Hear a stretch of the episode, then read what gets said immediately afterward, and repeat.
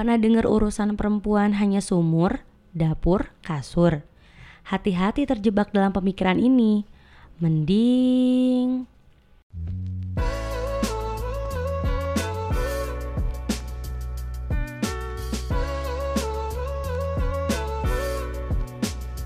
Hai, Assalamualaikum. Kembali lagi di podcast Positive History bersama Lulu dan Leni.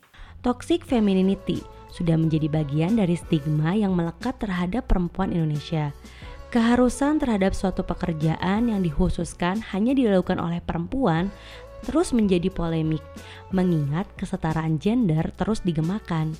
Beberapa sumber mengatakan bahwa yang dimaksud dengan toxic femininity adalah tuntutan sosial bagi perempuan untuk mengekspresikan sifat-sifat stereotip feminin. Kalau dibahas di beberapa forum, biasanya sifat-sifat stereotip feminin itu di antaranya seperti pasif, empati, sensualitas, kesabaran, kelembutan, dan penerimaan yang mengakibatkan individu mengabaikan kebutuhan mental ataupun fisik mereka untuk menopang orang-orang di sekitar mereka. Tunggu, tunggu, tunggu. Jadi kalau perempuan yang seperti disebutkan barusan, artinya kita terlalu terkena toksik. Terus kita harus lebih manly gitu biar nggak toksik. Atau jangan-jangan sebenarnya justru stereotip feminin yang disebutkan itu adalah jati diri perempuan sebenarnya yang justru dibiarkan tenggelam dalam semaraknya keadilan. Teleni, kayaknya perlu kita samakan dulu pemikiran kita untuk membahas ini. Bener Telulu, ini perlu kita samakan dulu ya persepsi kita tentang pembahasan ini. Ternyata toxic femininity yang sering dibicarakan orang adalah ketika seseorang bekerja untuk keuntungan orang lain, hampir selalu untuk laki-laki yang katanya merugikan diri sendiri.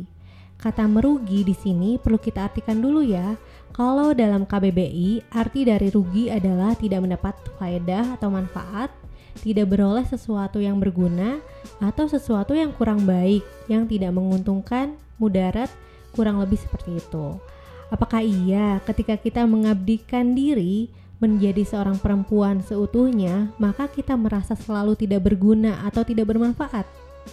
Apakah dengan kita menjadi perempuan seutuhnya, kita justru mendapatkan banyak mudaratnya? Sebenarnya, ketika kita merasa jawabannya iya, itu bisa muncul karena sebagai bagian bentuk dari depresi, kelelahan, atau solusi yang sangat tidak logis untuk masalah yang kompleks dari hubungan kita dengan pasangan atau dengan yang lainnya.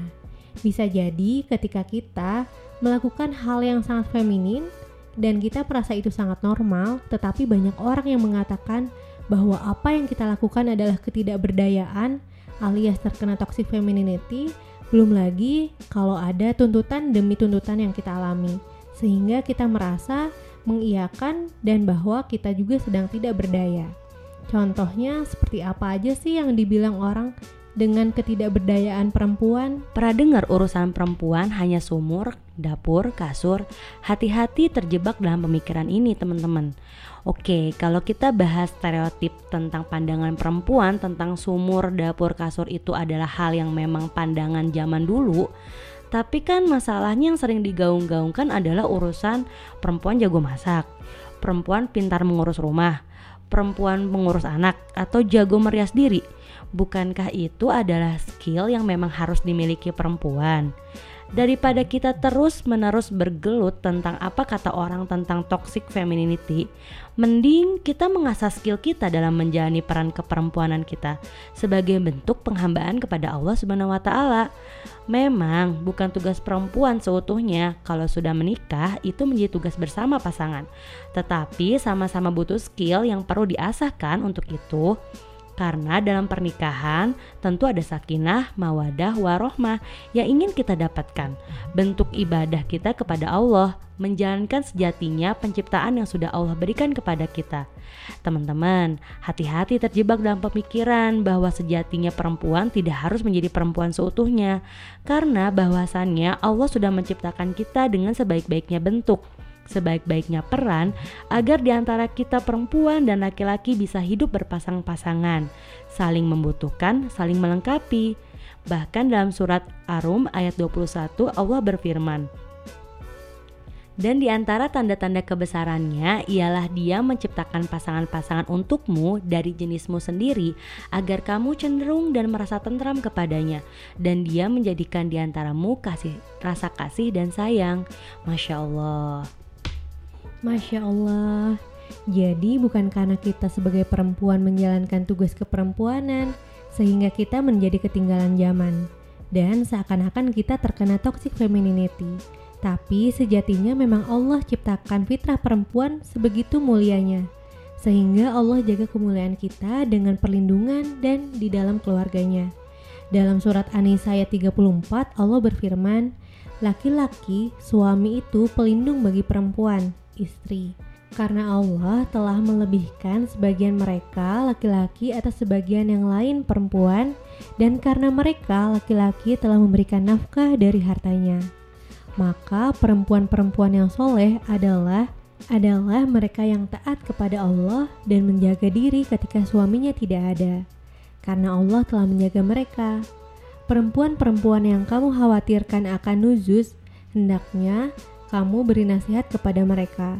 Tinggalkanlah mereka di tempat tidur atau pisah ranjang, dan kalau perlu, pukullah mereka. Tetapi jika mereka menaatimu, maka janganlah kamu mencari-cari alasan untuk menyusahkannya. Sungguh Allah Maha Tinggi, Maha Besar.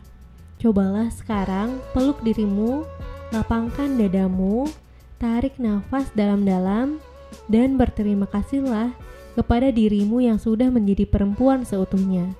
Menjaga fitrah yang sudah Allah berikan, memberikan yang terbaik untuk pasangan dan juga selalu berusaha melakukan yang terbaik untuk anak-anakmu.